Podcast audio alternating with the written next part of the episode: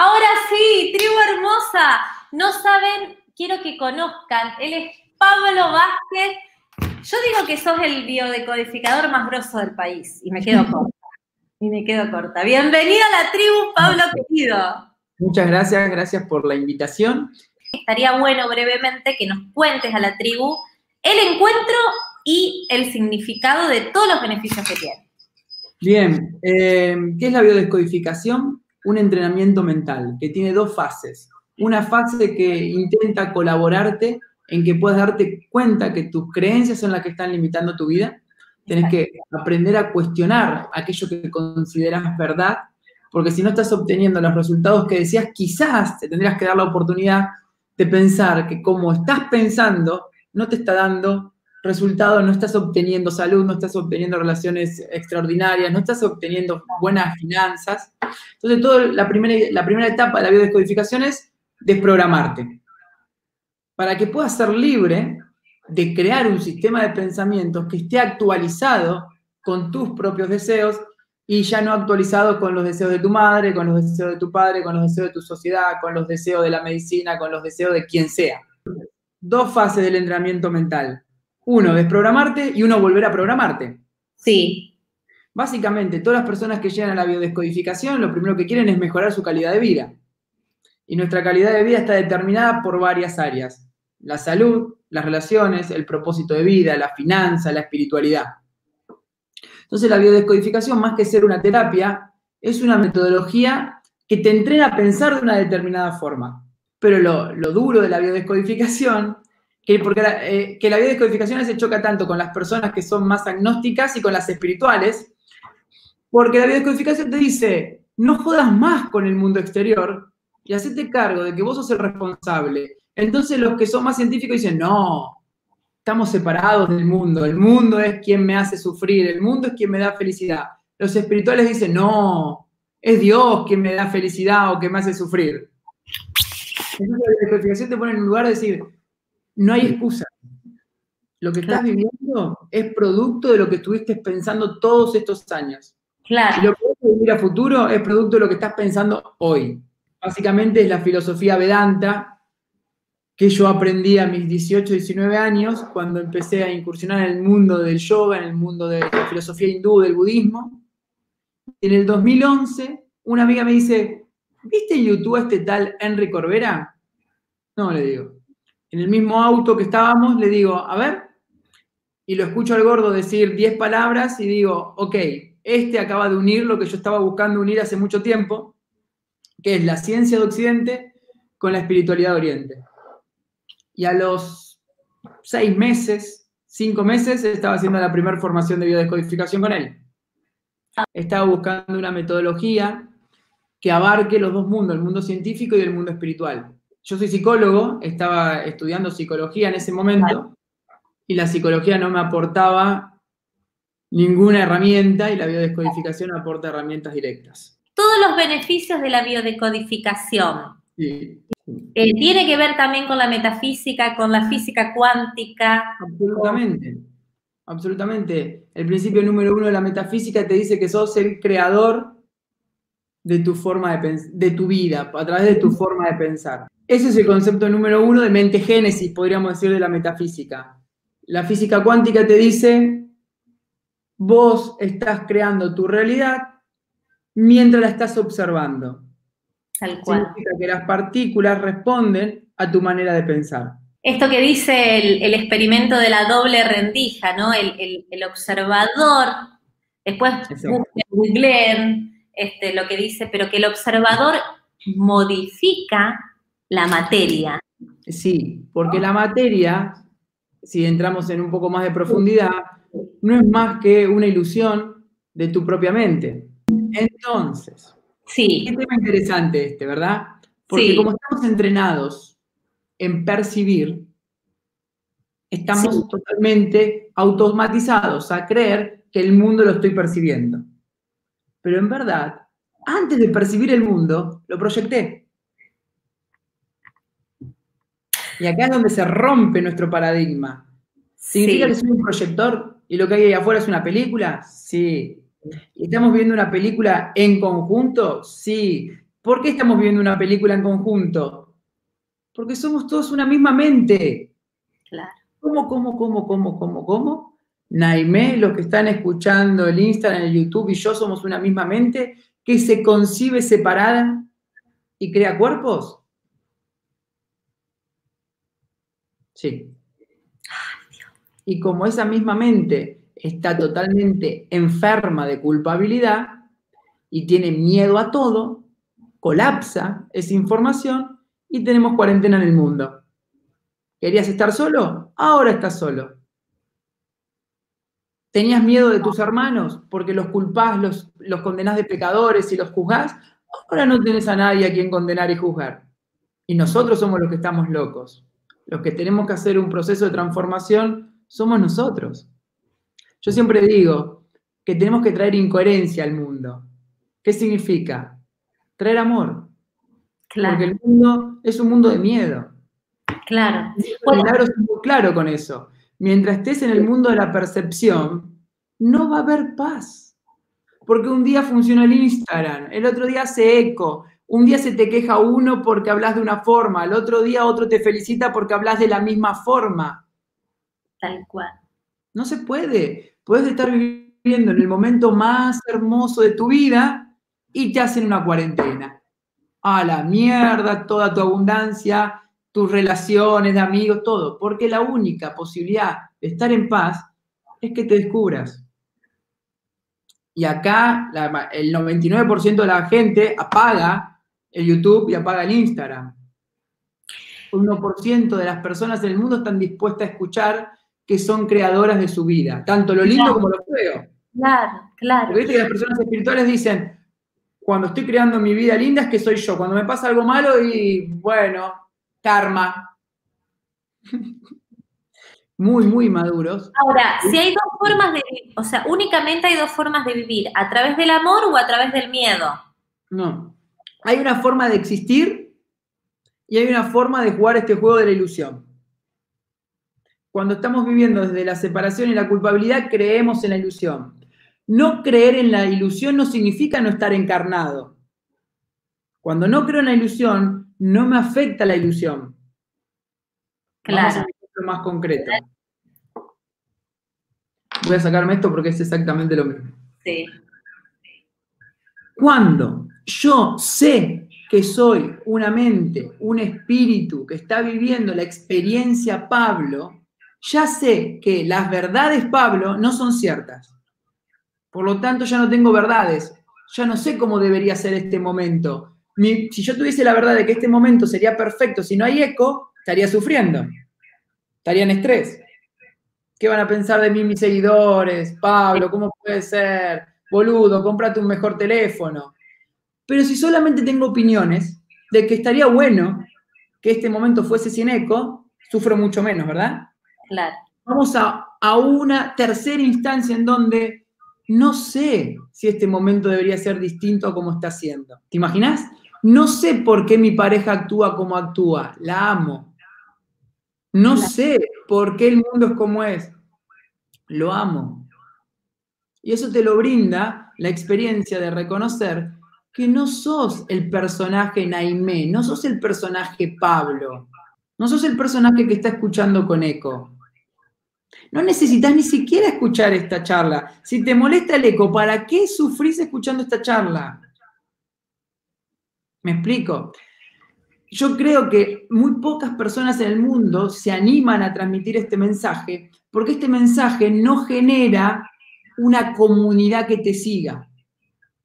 Genera personas libres que deciden seguirse a sí mismas.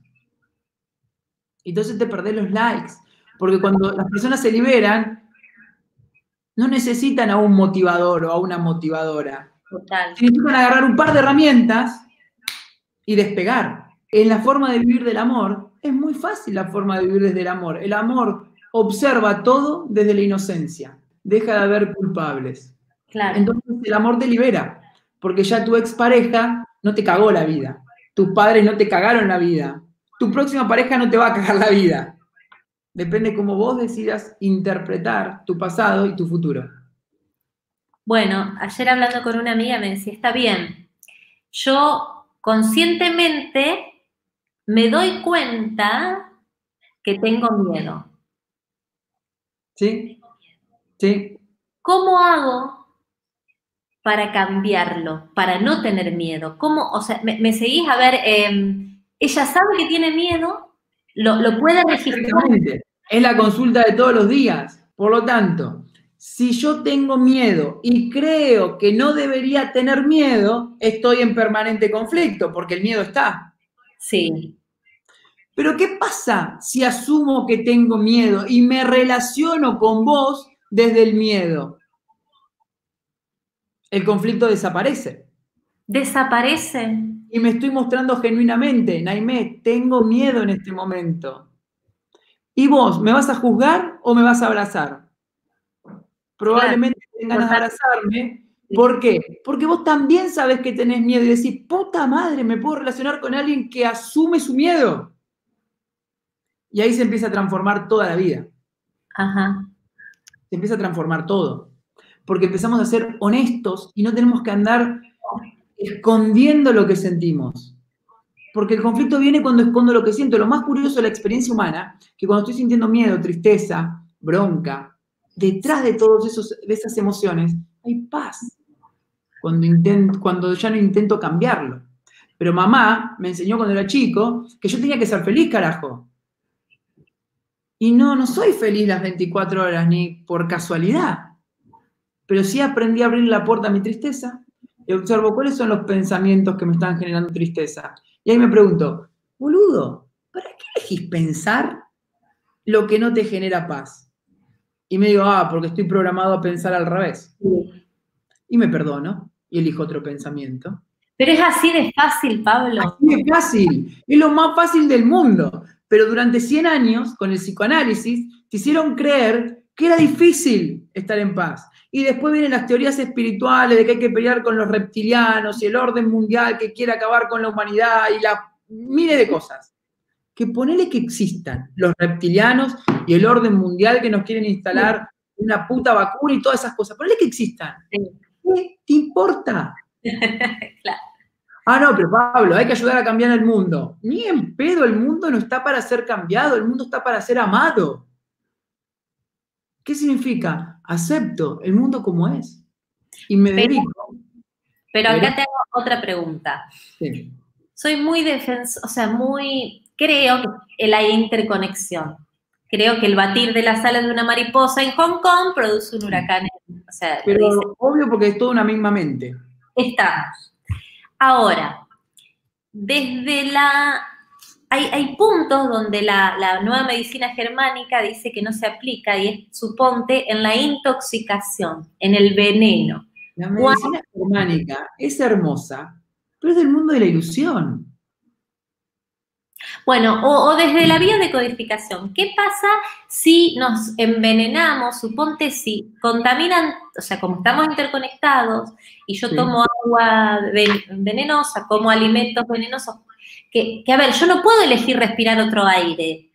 Vos podés elegir qué pensar sobre el aire que estás respirando. Hay un libro muy hermoso que es que escribió el hermano de Yogananda.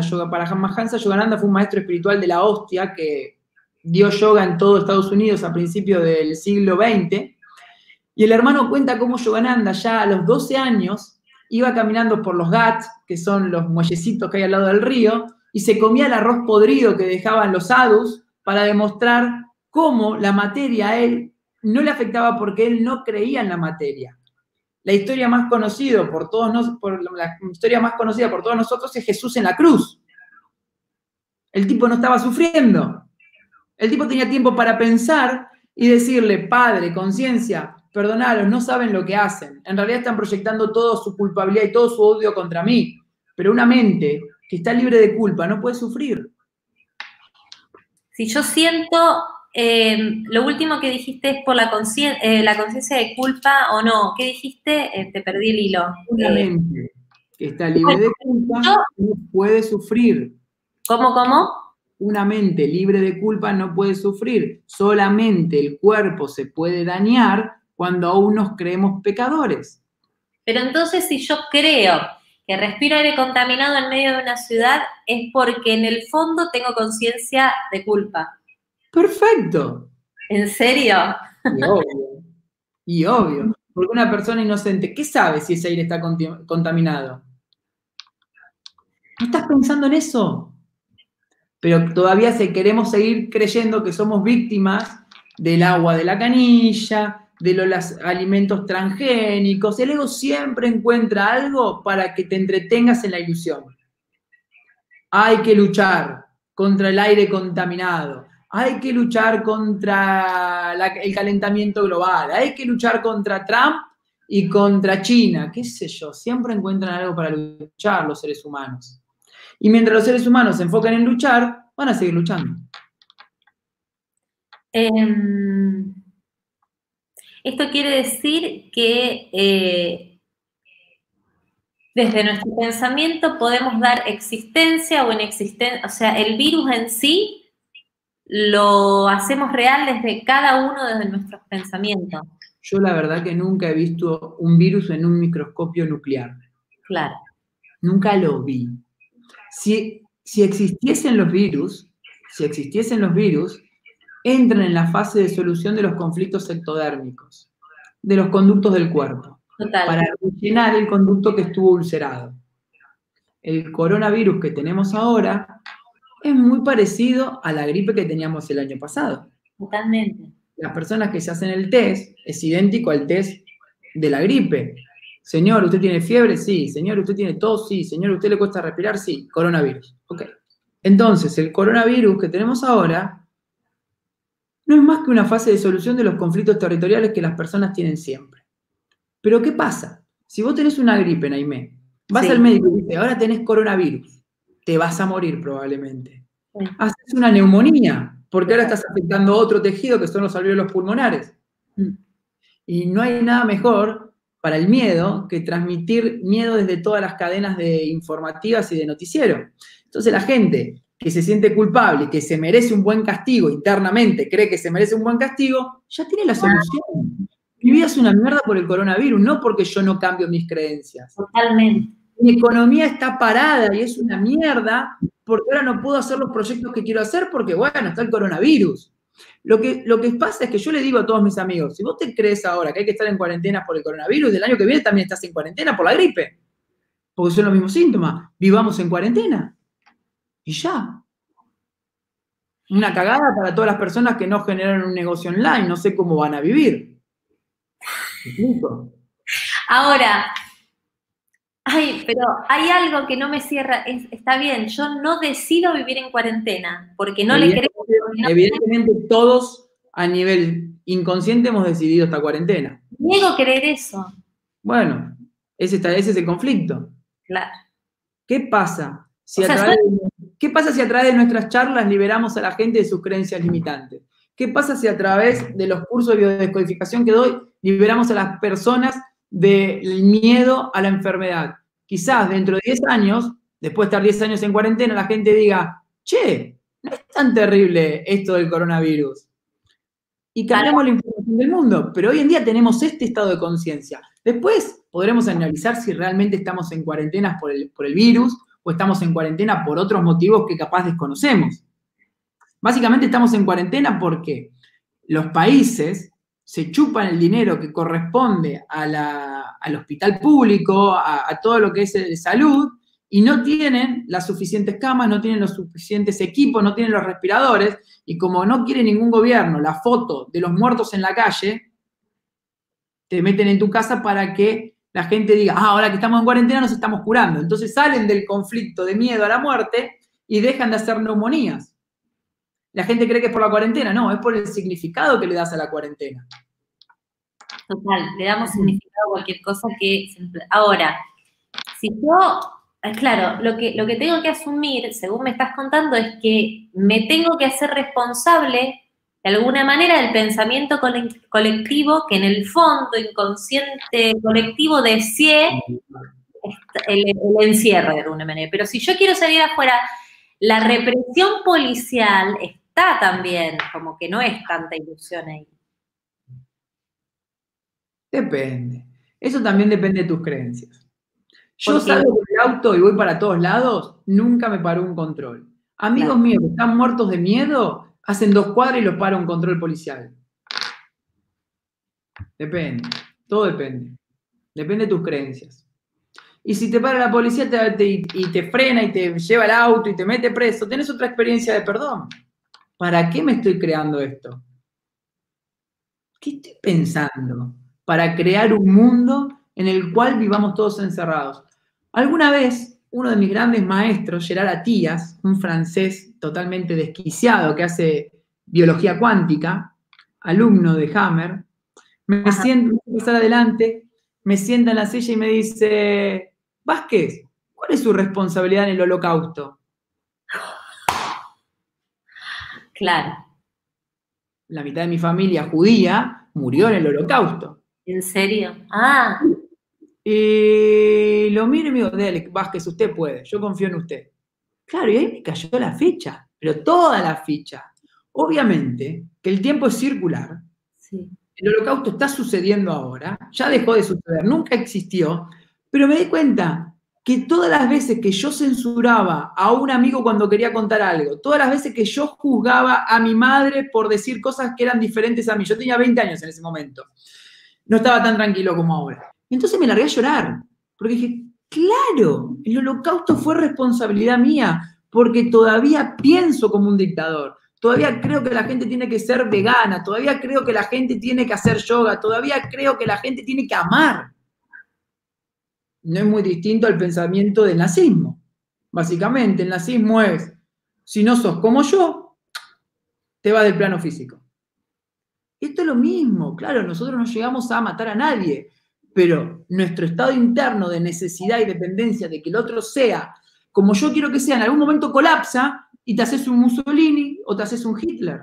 Hoy dijiste algo en el vivo, esto de querer tener razón. Sí. Eh, y una gran pregunta, es la pregunta que me, repite, me repito todo el tiempo, todos los días de mi vida. Pabli, ¿preferís tener razón o estar en paz? Tan fácil como bueno, esto. Pero fíjate que hablaste de, por ejemplo, el colon irritable, ¿no? Eh, sí. eh, que tenía que ver con, o sea, cada enfermedad tiene sí. que ver con una asociación, o sea, con... Primero, cada síntoma está dentro de una hoja embrionaria. Tenemos cuatro hojas embrionarias y dos de transición. Y Hammer lo que descubrió es que una parte de nuestra mente inocente nos dejó pistas, podríamos decir. Y cada vez que está afectado el tejido embrionario del endodermo, hay conflictos de supervivencia. Entonces, como un mapa para ir a buscar más rápido cuál es el estrés.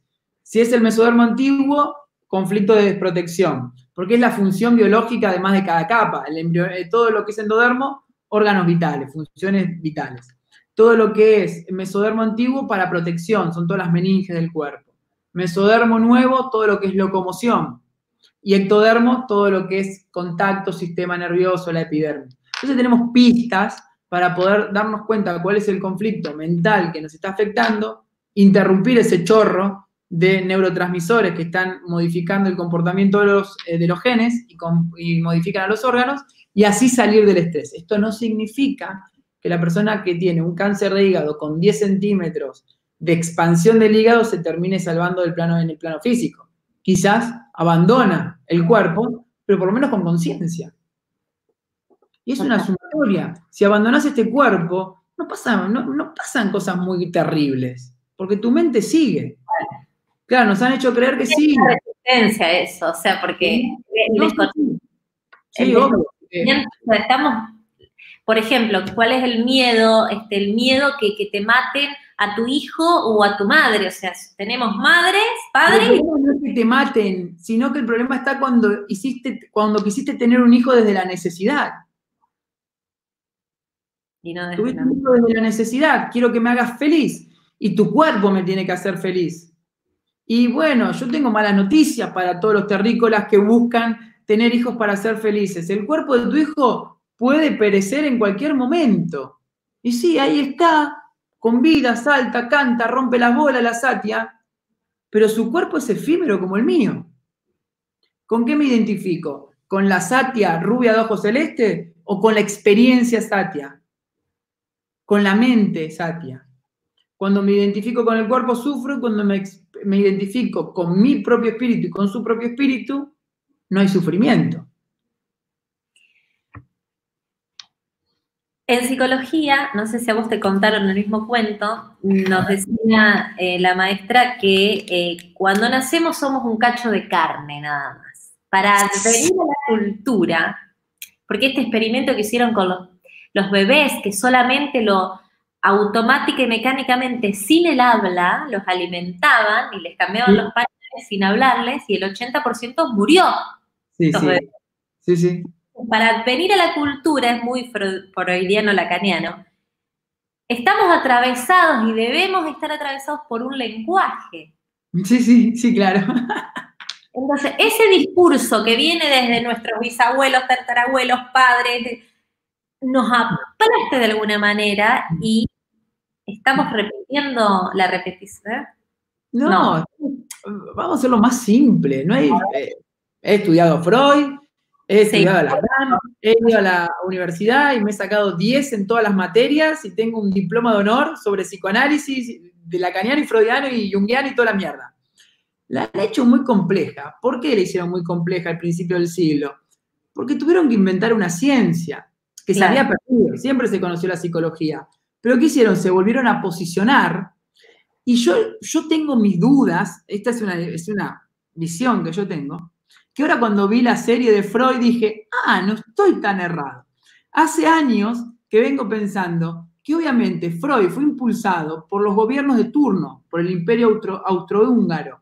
¿Qué estaba pasando? Había mucha eh, disociación en la población. Siempre hay que tener amalgamada al pueblo, hay que tenerlo a la doxa, hay que tenerlo con algo entretenido, ¿sí? Hoy es Netflix, la religión de la gente.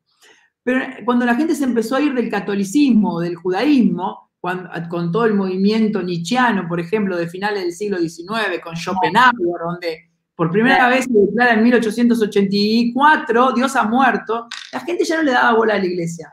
Entonces, ¿cómo hacemos para que estas personas que se creen agnósticas empiecen a amalgamarse de nuevo bajo una línea de pensamiento? Y lo encontraron a este, a Freud, hablando de todas estas cosas que no están erradas, son parte del mundo de la ilusión, pero lo único que hacen es identificarte con el cuerpo. Y para mí apoyaron, porque yo pienso, un tipo que hacía psicoanálisis, que atendías a personas, ¿cuántas podía atender por día? Seis, ocho. ¿Cuánto le podían pagar por esas sesiones? Y el tipo vivía como un millonario. Entonces, ¿dónde salió? ¿Cómo tuvo tanto tiempo para escribir libros? ¿Me, me seguís, no? En la serie muestran el acercamiento que Freud tenía Con, eh, con el ejército y con los directivos de alto cargo de, de, de, del imperio austrohúngaro. Entonces, para mí el psicoanálisis es una religión más dentro del mundo de la ilusión. Y claro, vos le decís, yo decirle a un psicoanalista, che, esto es una religión, me tira con un zapato. Y bueno, yo puedo decir lo que quiero porque respeto lo que ustedes piensen los psicoanalistas y a, ni me importa si me respetan o no me respetan. Lo que sí sé es que el psicoanálisis en cien años no produjo un iluminado. Claro.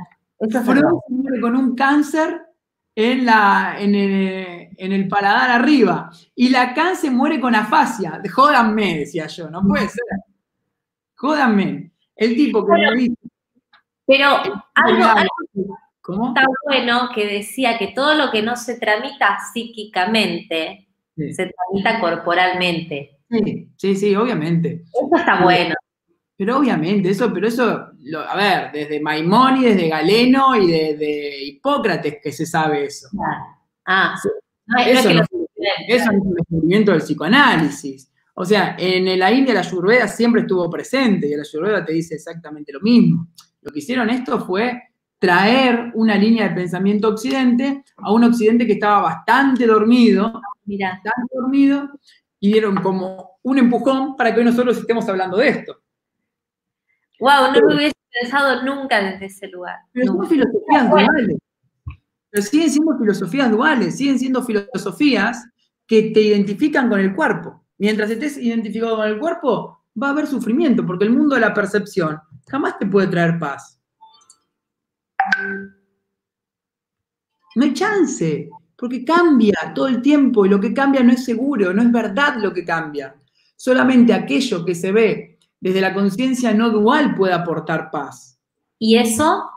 Y eso es la visión, por ejemplo, de las enseñanzas de Jesús en un curso de milagros. Claro. O las enseñanzas de eh, Nisargadatta, por ejemplo, que fue un gran maestro del Vedanta. Porque además... Ahora, ah, a mí, claro, vos decís, pero bueno, necesitamos echarle la culpa a alguien, porque a ver, ¿cómo puede ser que la iglesia que se apropió de, de las enseñanzas de Jesús nunca... No, no, no se apropió de las enseñanzas de Jesús porque ni siquiera respetó nada. San Pablo...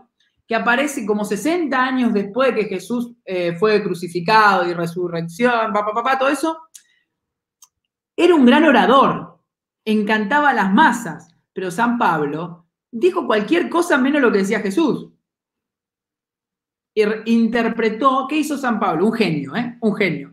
Atra- atrajo el, el Viejo Testamento y, lo, y el Nuevo Testamento lo hizo parecido al Viejo. ¿Para qué? Para que los judíos lo sigan. Entonces la iglesia se apoya en lo que enseñaba San Pablo, pero San Pablo jamás enseñó la filosofía no dual que enseñaba Jesús. Por eso Jesús le cuenta... Esas enseñanzas, eh, que es más de, de lo que es eh, Hermes o toda esa filosofía de los Vedas. Lo más parecido. Jesús en, en un curso de milagros le dice a Helen Schumann, que es la canalizadora, le digo, tengo que usarte a vos esta vez porque sos judía, te importa un carajo la espiritualidad. Era psiquiatra encima de ella, y vas a ser lo más neutra posible en lo que yo tengo que enseñarle, lo que viene a enseñar hace tanto tiempo, y nunca me dieron bola. Lo tomaron como quisieron para seguir, obviamente, manipulando a la gente. Es muy fácil manipular a la gente con miedo. Es muy fácil. La gente ignorante, que, ¿ignorante qué significa? Que no vas para adentro, ¿eh? No es que tenés que ser doctor en filosofía para ser culto. No es que tenés que ser psicólogo para ser culto. Tenés que ir para adentro. Total. Hay un, hay un libro hermoso con esto de la psicología, ¿no? Un libro de Swami Sat Chitananda, Sat Chitananda, Conocimiento, Existencia y Bienaventuranza, que se llama Conózcase usted mismo y conocerá el universo entero. Yo le enseño a todas las personas que entrenan en biodescodificación que no hace falta ser psicólogo. Si no sos psicólogo para hacer biodescodificación, mejor, porque ah. tenés menos creencia limitante para sacarte de encima. Luego tenés que conocer es a vos mismo. ¿Cómo es esto que recién se me dio por preguntarte también, esta duda que tengo? ¿Cómo, cómo, cómo canaliza una persona? ¿Cómo es eso? Eh... o sea, Jesús le habla, ¿en qué, en qué plano? ¿Cómo canalizás una información? ¿Vos tenés el conocimiento de eso? Sí, claro, sí. Es muy fácil. Vamos al concepto de que somos una sola mente. Sí. Esa mente es amor. Esa mente es la experiencia de todas las mentes. Por lo tanto, tiene la información de todas las mentes. Las personas que aprenden a sacar sus creencias del medio pueden tener la información de cualquiera de las partes de esa misma mente.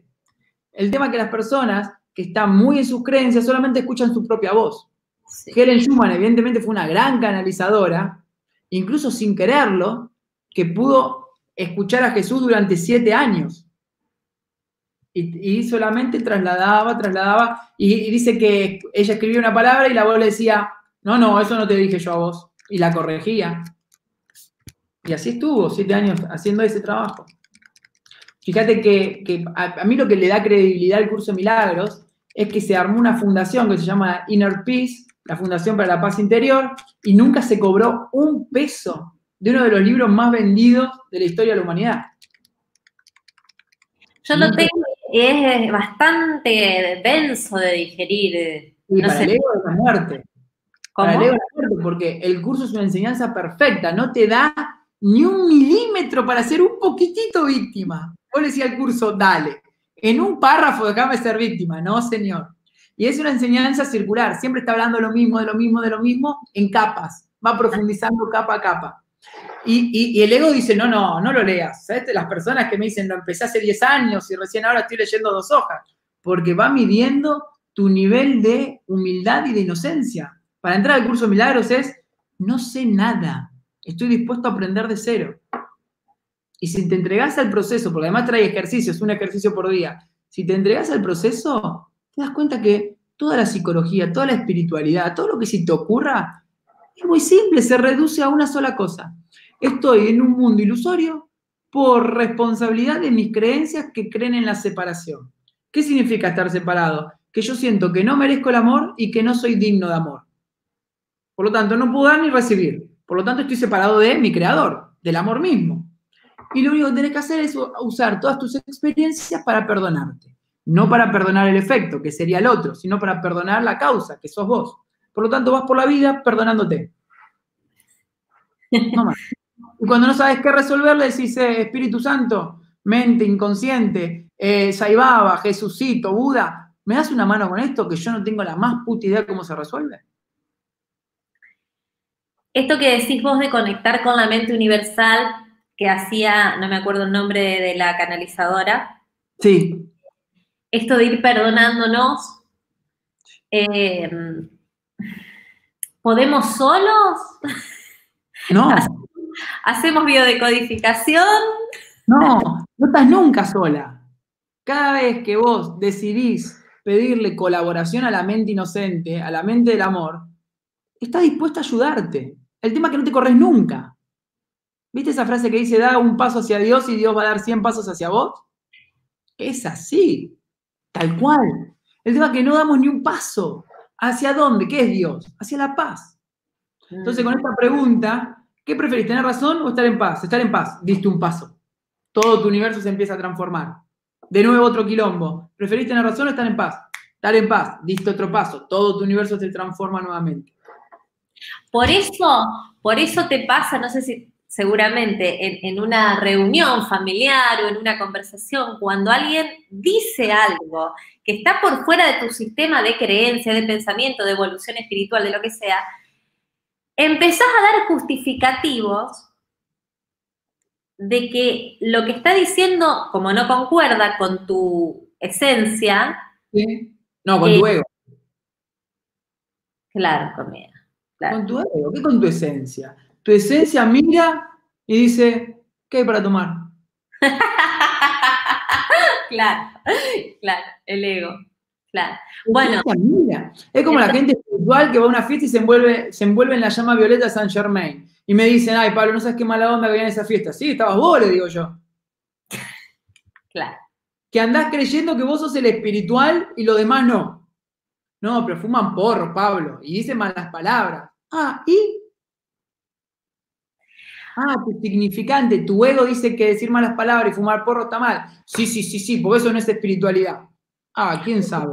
Entonces, a ver, estoy tratando de... de, de, de... Una cosa es no estar de acuerdo y luchar, y otra cosa es no preferir y estar en paz.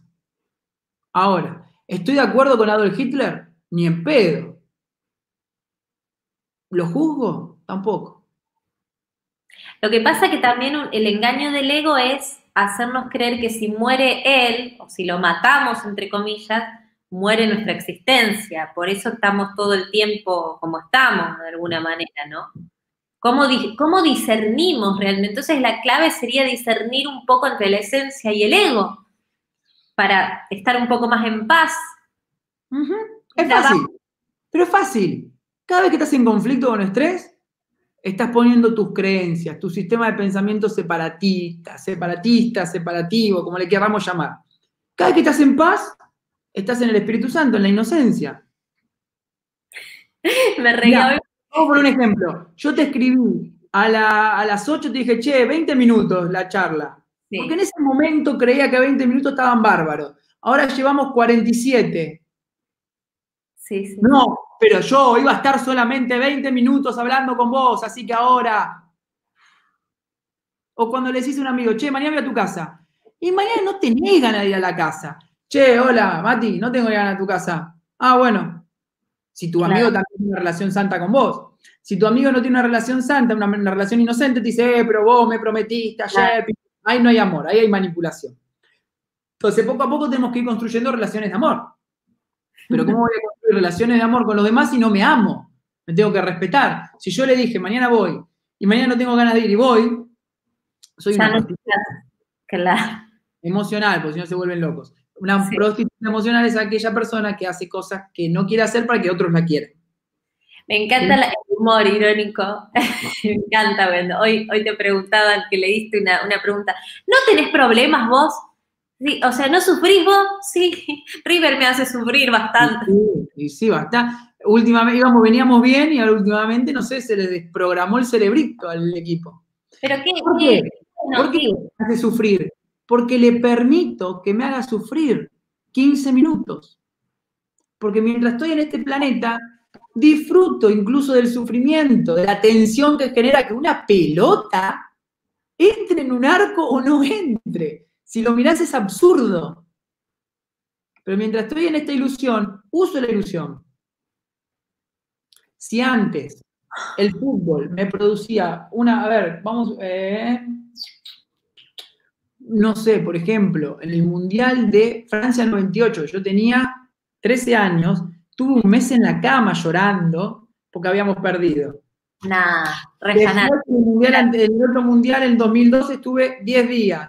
Después en el dos mil seis estuve cinco días. Y ahora, capaz que ni lo miro, ya estás iluminado. Sai Baba decía, hijo, si antes te enojabas un día y ahora te enojas diez minutos, estás iluminado. Pero, y, y se nota la iluminación. A Ivanita siempre se lo digo, gorda, vos estás iluminada. Solamente te quedás enojada cinco horas. Antes te quedabas enojada dos días. Y me mira toda chinchuda y me dice, no me hable, cállate la boca con esa mierda del perdón, te voy a cortar la cabeza. Claro. Está iluminado, pero ella no se dé cuenta que está iluminada. Porque, ¿qué es la iluminación? Tener la actitud mental para permitirte estar en este momento. Y este momento es como es. Claro. Es como es. Who knows? ¿Quién sabe? ¿Cómo que está, ahí está, que, que es como es, pero nosotros lo estamos interpretando. ¿Eh? Y además lo hemos creado. ¡Oh! ¡Ay, se me pongo! Claro. Claro. Entonces, claro, mis pensamientos y mis emociones están atrayendo mi salud o mi enfermedad, mi abundancia o mi escasez, mis relaciones extraordinarias o mis relaciones de miedo. ¿El dinero también tiene que ver con eso? ¿La falta de dinero? Sí, el dinero es la, para mí es la representación material de la autoestima. Porque vos fíjate que los espirituales dicen, ah, si sos buena persona vas a ser abundante. ¿Qué decís, boludece? Si hay un montón de personas buenas que no son abundantes. ¿Por qué? Porque el dinero no tiene que ver jamás con la bondad, tiene que ver con la autoestima. Si encima tenés autoestima, tenés dinero y sos bueno, mejor que mejor, porque claro, vas a utilizar ese instrumento de una forma más noble, si querés. Pero ¿cuántas personas que vos la ves y decís, che, bueno, no sé cómo tiene abundancia? Porque el tipo tiene una autoestima de la puta madre. No le importa que para tus ojos sea malo o sea bueno. Tiene autoestima, sabe que se merece la abundancia. Las personas buenas como mi abuela, que se creía buena, decía, los nobles, los humildes de corazón van a entrar al cielo. Y mi tío Pío le decía, cállate, la plata no hace la felicidad, la compra hecha. Y mi abuela le pegaba un cachetazo. Entonces yo fui viendo eso y fui aprendiendo que el dinero era peligroso, que el dinero te hacía malo, que el dinero te hacía garca. Y durante mucho tiempo, durante muchos años de mi vida, padecí el estrés de todos los días levantarme. Ahora ya me olvidé que era, cómo era esa sensación, porque viste, cuando uno crece y evoluciona y cambia sus programas, se olvida. Sí. Pero es terrible la sensación de levantarte con el nudo en el estómago porque no sabes si vas a tener el dinero para pagar el alquiler. Es tremendo. Es tremendo, pero dependía de mis creencias. Y yo creía que era imposible salir de ahí. Y hace años ya que no sé cuánto dinero tengo. Es genial, es genial. Claro. Pero sí sé que me levanto todos los días. ¿Cómo, ¿Cómo hiciste, a ver si nos ayuda lo que nos están escuchando, la tribu, cómo hiciste para ese proceso de transformación? Bueno, fue un proceso de diez años, ¿eh? A ver, de tu vida, ¿eh? Porque estamos hablando de tu experiencia. Fueron diez años clavados en donde me sentaba todos los días a ver cuáles eran mis putas creencias que rechazaban el dinero. Diez años. Diez años.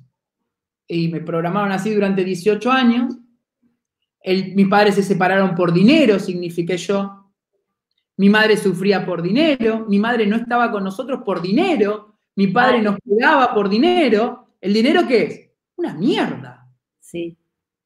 Y está metido en la mente subconsciente de la forma más profunda, porque a estos guachos que son nuestros padres, les creemos porque son los que nos dieron la supervivencia en los primeros años de nuestra vida. ¿Quién va a discutir si tienen razón o no? Entonces tuve diez años, diez años entrenando a mi mente a pensar de una forma distinta, que era que el dinero no es bueno ni malo, es neutro, que yo tenía la capacidad de hacer dinero disfrutando, que yo tenía la capacidad de hacer dinero aportándole valor a los demás.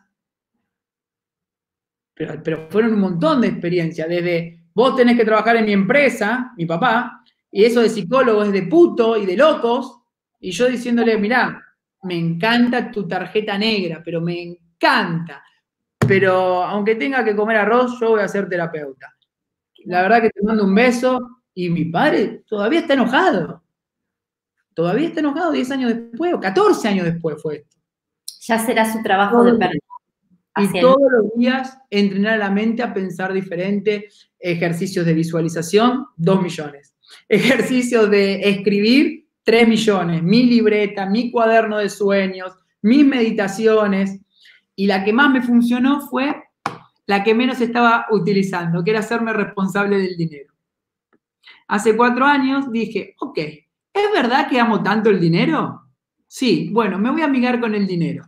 ¿Cómo? Me bajé una aplicación para tener un registro, pero un, un registro de, no sé, científico de la NASA, de cuánto ganaba y de cuánto gastaba. Y, y sabía perfectamente cuánto ganaba y cuánto gastaba. ¿Qué hizo eso? Amigarme con el dinero, me acercó al dinero. Al poco tiempo, eh, de treinta mil a cien mil. De cien mil a doscientos, de doscientos a quinientos, de quinientos a ochocientos, ochocientos a un millón, de un millón a... Porque también, también, no sé si estamos alineados en la, la a ver, eh, estamos hablando de energía, de vibración, el pensamiento. Sí, la creencia produce una vibración en la ilusión. Y en la ilusión creemos que el dinero te hace bueno o mala persona. Total. Si creemos que el dinero nos hace mala persona y nosotros somos amor, no nos vamos a acercar al dinero. No, nosotros, tampoco lo creamos, o sea, no, no, no aparece, porque estamos vibrando en una frecuencia distinta a la del dinero. Sí, si querés poner esa metáfora, sí, es una vibración.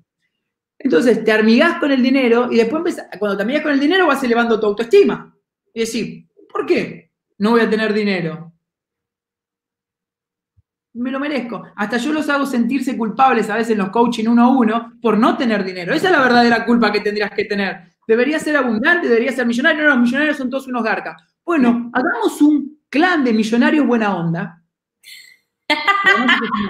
Además, esa es una creencia absurda de la mente pobre de creer que el millonario es mala onda. Yo cada vez que fui ascendiendo más en el estatus económico, social, como le quiera llamar, conozco cada vez mejores personas, más compasivas, más pacíficas, más respetuosas, con más dinero que las que no tienen dinero. Por una cuestión básica, las personas que no tienen dinero están en estrés. Y uno en estrés reacciona como el culo, o como el dinero de tus padres, ¿no? Qué, qué loco. Imagínate, el, el padre de familia que llega a la casa con problemas de trabajo y problemas de dinero, ¿cómo va a tratar a su mujer?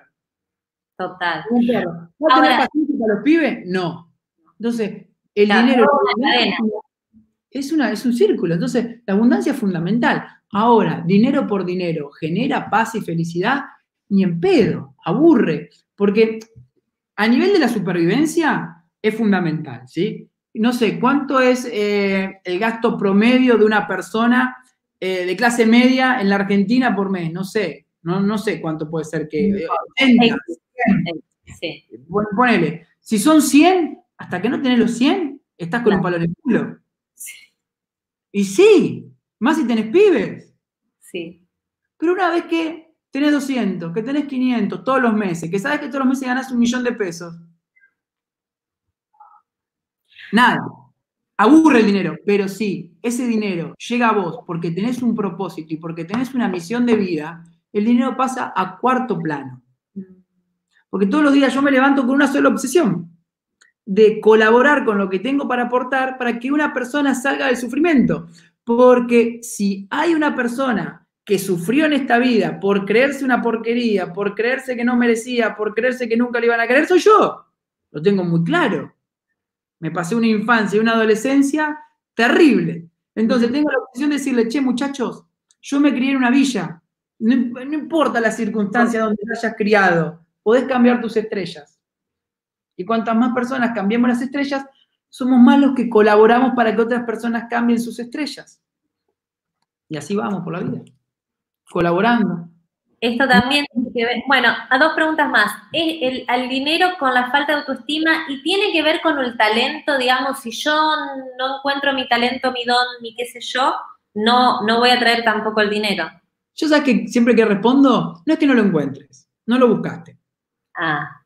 Porque nosotros no vemos con los ojos, vemos con las creencias. Si vos creíste que no tenés talento, que vos nunca vas a poder aportarle nada a la humanidad, por más que lo tengas ahí enfrente, no lo vas a ver. Por más. Entonces, si una persona realmente cambia sus creencias y dice, sí, yo no llegué tarde a la repartición de talentos, yo no llegué tarde a la repartición de propósitos de vida. Si se pone a trabajar por ello, lo va a encontrar. Y hay una forma, una, una, una ecuación muy fácil, una fórmula muy fácil. Prueba diferentes cosas hasta que algo te guste. Y cuando eso te gusta, sé tu maestro de eso. Bueno, pero vos hablás, hablás de un trabajo, o sea, tenemos que trabajar, es un trabajo de diez años, de, de, de, o sea, es un trabajo, es decir, bueno, buscar, buscar, eh, hay como un método. Es un entrenamiento. Un entrenamiento. ¿Qué nos podemos decir para levantarnos todos los días para que trabajemos? ¿En qué? ¿Cómo? ¿Qué hacer concretamente? Bueno, es que ese es el tema. Mis zapatos no te van a quedar cómodos. Y tus zapatos no le van a quedar como a otra persona. Cada persona tiene que ir ah. escuchando, a ver qué le resuena. ¿Me resuena biodescodificación? Vamos por acá. ¿Me resuena psicoanálisis? Vamos por acá. ¿Me resuena el budismo? Vamos por acá. ¿Me resuena la terapia con los ángeles? Vamos por acá. A ver, cualquier camino que te lleve a percibir desde la inocencia y a percibir desde la inocencia a tu hermano es un camino válido. Pero no creo que haya una cosa para decirte. Bueno. Una cosa. A mí, ¿qué me ha funcionado a mí? Levantarme todos los días y decir, che, yo quiero más. Ah. Quiero más. ¿Guita? No, no, no. ¿Qué? ¿Relaciones? No, no, no. Quiero más amor. Sé que puedo amar más. Wow. Porque es un músculo. Si quiero más bíceps, voy al gimnasio. Quiero más amor en mi vida. Entonces, inmediatamente a los diecinueve años detecté que yo me estaba impidiendo el amor. Que yo lo estaba bloqueando con mi forma de pensar rígida. Entonces, ¿cuál fue mi trabajo? Desprogramar toda mi forma de pensar. Desprogramarme. Todas mis verdades al tacho. ¿Y para eso usaste P N L, programación neurolingüística? O ¿Cómo, cómo desprograman? Porque es como decir, bueno, ¿cómo dejo de, de pensar? Este... Cuestionar todo. Sé un cuestionador. Sé un rebelde. Claro. A ver, lo dice mi papá. ¿Qué sabe mi papá de la guita? Si siempre padeció, tuvo plata, pero siempre la padeció. ¿Qué sabe mi mamá de la felicidad? Si no la vi nunca feliz. Ahora, ¿a quién voy a seguir? Al primero que seguí fue a Yogananda. Mierda, ¿qué hizo este tipo? Esto, esto y esto. Hago lo mismo. Después lo vi a Sai Baba. ¿Qué hizo este tipo? Esto, esto y esto. Después lo vi a Yum, lo encontré a Yum. ¿Qué hizo este tipo? Esto, esto y esto. Después me lo, me la, me lo encontré a Osho, que para mí ahí fue la revolución de mi cerebro. ¡Wow! Esto quiero. Después me lo encontré a Enric. O la, vamos, ahí voy a hacer un paréntesis. Me encontré la metodología de Enric y no a Enric. ¿Sí? Dividamos bien el mensaje del mensajero. ¿Ah, sí? Encontré, encontré el mensaje de Enric Corbera. Quiero esto. Y un día dije, para, ¿qué pasa si dejo de buscar afuera? Y ahora con todo lo que incorporé, hago mi camino interno. Y ahí aparece la relajación, porque ya no hay imitación. Pero así fue mi proceso. Yo qué sé, si a, si a otras personas eh, no le sirve tomar Fernet y mirar el cielo. ¿Y qué le podemos decir a la tribu para que pueda adquirir la depresión como solución? La depresión como solución. Es un libro muy hermoso con un, libro, con un título muy choto. Dios mío. Bueno. Bueno, ¿ves? Esa es otra experiencia de perdón. Inexperiencia. Por querer agradarle a la editorial, acepté que la editorial elija el nombre. Hice todo, menos el nombre me lo pusieron ellos. Bueno, pero ¿viste que hay un libro que se llama La enfermedad como camino?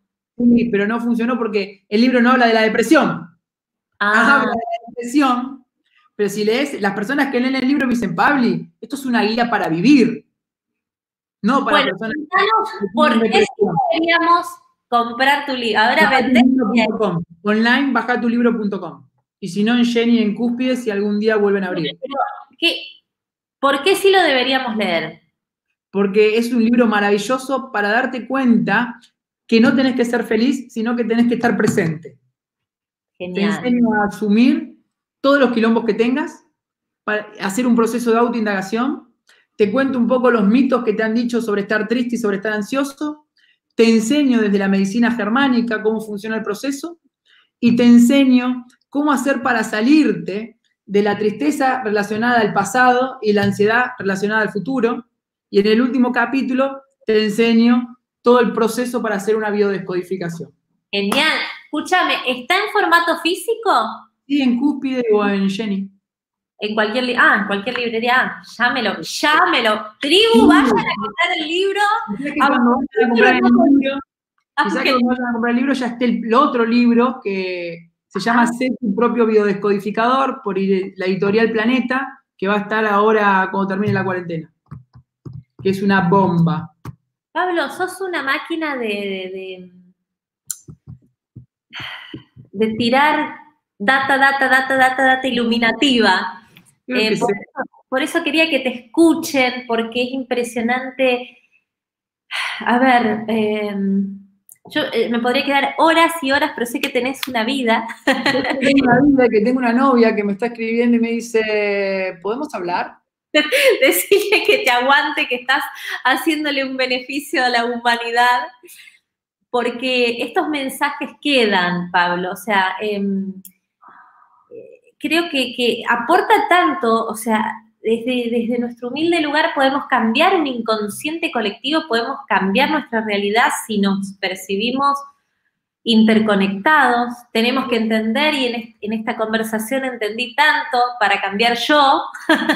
Sí. Es, una, es que es una formulita muy chiquita, ¿viste? Nadie más tendría que ir al terapeuta, nadie más tendría que hacer un curso si aplicase esta fórmula. Cada vez que hay un conflicto, ¿qué prefiero, tener razón o estar en paz? Bueno, pero si estoy en paz, el otro va a pensar que soy un estúpido. ¿Qué me importa? ¿Qué importa si lo importante es que estés en paz? Y además, lo que el otro piensa de vos, no habla de vos, sino de lo que él piensa de sí mismo. Por lo tanto, ¿cuál es el problema? Tendríamos un mundo pacífico en dos días. Si todos aplicasen esta ecuación, prefiero tener razón o estar en paz. No, prefiero estar en paz. Y las leyes metafísicas después te devuelven la pelota, te van devolviendo un mundo ilusorio cada vez más feliz. Pero cuando querés tener razón, la ilusión te devuelve cada vez más tensión. ¿Esas leyes metafísicas te referís a las de... Las leyes metafísicas de todo el mundo? Las de Hermes Trismegisto, ¿no? Sí, son las mismas en, toda la, en, en todos los mismos. Tu mente está creando el mundo. Si querés cambiar el mundo, tenés que crear, cambiar la causa. No te quejes más de los, no te quejes más que el, el árbol está dando frutas pro, eh, podridas. Cambia las raíces, deben estar podridas las raíces. ¿Las raíces cuáles son? Tus creencias. Cambian tus raíces, cambian tus frutos. Pero la gente está obsesionada con cambiar el fruto. El fruto es un efecto. Hay que ir a la causa. Hay que ir a la causa, que es tu forma de pensar. Pero que mi forma de pensar es tan linda. Pero entonces no te quejes más de los resultados. Y, y tiene que ver con esto de recuperar el poder, suponte, No hablemos de levitación, ¿no? Y con esto ya te dejo libre. Ah, pero supongo... levitar. Si uno practicase levitar, levitaría. ¿Cómo? Si uno practicase levitar, levitaría. O, por ejemplo, activar la glándula pineal, este poder de, de tele, telepático. Bueno, pero, pero, por ejemplo, pero todos los siddhis, se conocen como siddhis en la India, todos esos poderes supranaturales, no lo vemos en la vida cotidiana porque nadie lo practica. Los maestros en el Tíbet o en la India, al niño de cuatro años lo ponían a practicar la teletransportación. Hoy en día mi hija ve, ve Doctora Juguetes. No sé qué es. Un dibujito. No está practicando teletransportarse. Si aprende, si hoy empieza a practicar teletransportarse porque el padre ya aprendió, le está enseñando, en diez años se teletransporta. Claro. En diez años sabe telequinesis o levita. Pero ¿qué es practicar eso? Entonces parece cosas que son surrealistas. Claro. No, no soy surrealista. Para mí surrealista es lo que estamos viviendo. Para mí surrealista es que un tipo apriete un arma y le pegue un tiro a otra persona. Eso es surrealista, no puedo creer. Claro. Bueno, pero en la crianza... Todos los niños están disparando armas, ¿eh? ¿Cómo? Todos los niños disparan armas todos los días. Los niños disparan armas virtuales. ¿En qué sentido? Todos los niños de todo el mundo jugando videojuegos de matar, matar, matar, guerra, guerra, guerra, guerra, guerra, zombies, zombies, zombies, zombies. Y después le preguntamos, che, ¿qué pasa que hay tanta violencia? Bueno, en fin, qué sé yo. Es una forma de pensar que hay que hacer un cambio primero uno para después poder ver todas estas cosas. Si uno no cambia, no las ve. Bueno, sé que estás dando cursos. Contanos sí, un poco esto para... Estoy dando, una, estoy dando una formación online de siete meses, que es el diplomado en biodescodificación. Es un entrenamiento de lo más completo. Hicimos un sitio web a nivel... de Estados Unidos, europeo, de la puta madre, creo que es la formación más completa de biodescodificación que pueden encontrar a un precio coherente, súper coherente. Porque la, hay, yo compito con la formación de Enric Corbera, nada más. Con esa sola compito. Obviamente que la formación de Enric es viajar en primera en Emirates, solamente por el nombre que tiene Enric, no porque el contenido sea diferente. Y nosotros hicimos una formación que sea al alcance del público, es viajar en LAM. No, lo único que nos falta es eh, el reconocimiento de las redes sociales, pero el contenido es el mismo y es muy accesible para cualquier persona, la puede pagar, y toda persona que haga esta formación sabe de biodescodificación un huevo. Pero más que... Más que para uno mismo o para ser biodescodificador, te habilita a ser biodescodificador con otros. Te habilita a ser biodescodificador con un examen y hay que hacer un montón de cosas, pero sobre todo para hacer una transformación personal, para mantener un entrenamiento mental durante siete meses. ¡Qué bueno! Las personas que ya van por el módulo tres, ni les importa el certificado de biodescodificación, ajá, con lo que están cambiando en su vida. Esa es la idea. Y hablo como te hablo vos, así en toda la formación, que son como cuarenta y cinco horas de video, directo. No, te, no le puse paja. ¿Viste que a veces los cursos tienen relleno, relleno y relleno? Bueno, acá no. No hay un video que pueda saltear porque en todos los videos así, a la mierda. A la mierda. La citan todos los mismos. Para ya anotarlo en el curso. Pueden mandar. Eh, entran a la página w w w punto pablo vázquez kunz punto com. Hay un chat box que va directo a WhatsApp. Mira, de los... Pablo Vázquez con corta va, lo, dos zetas. Z las dos veces. Z las dos veces. Kunz, K U N Z. Dos con zeta. Y ahí tienen un chat de WhatsApp que le piden información a los chicos, los chicos los asesoran de maravillas.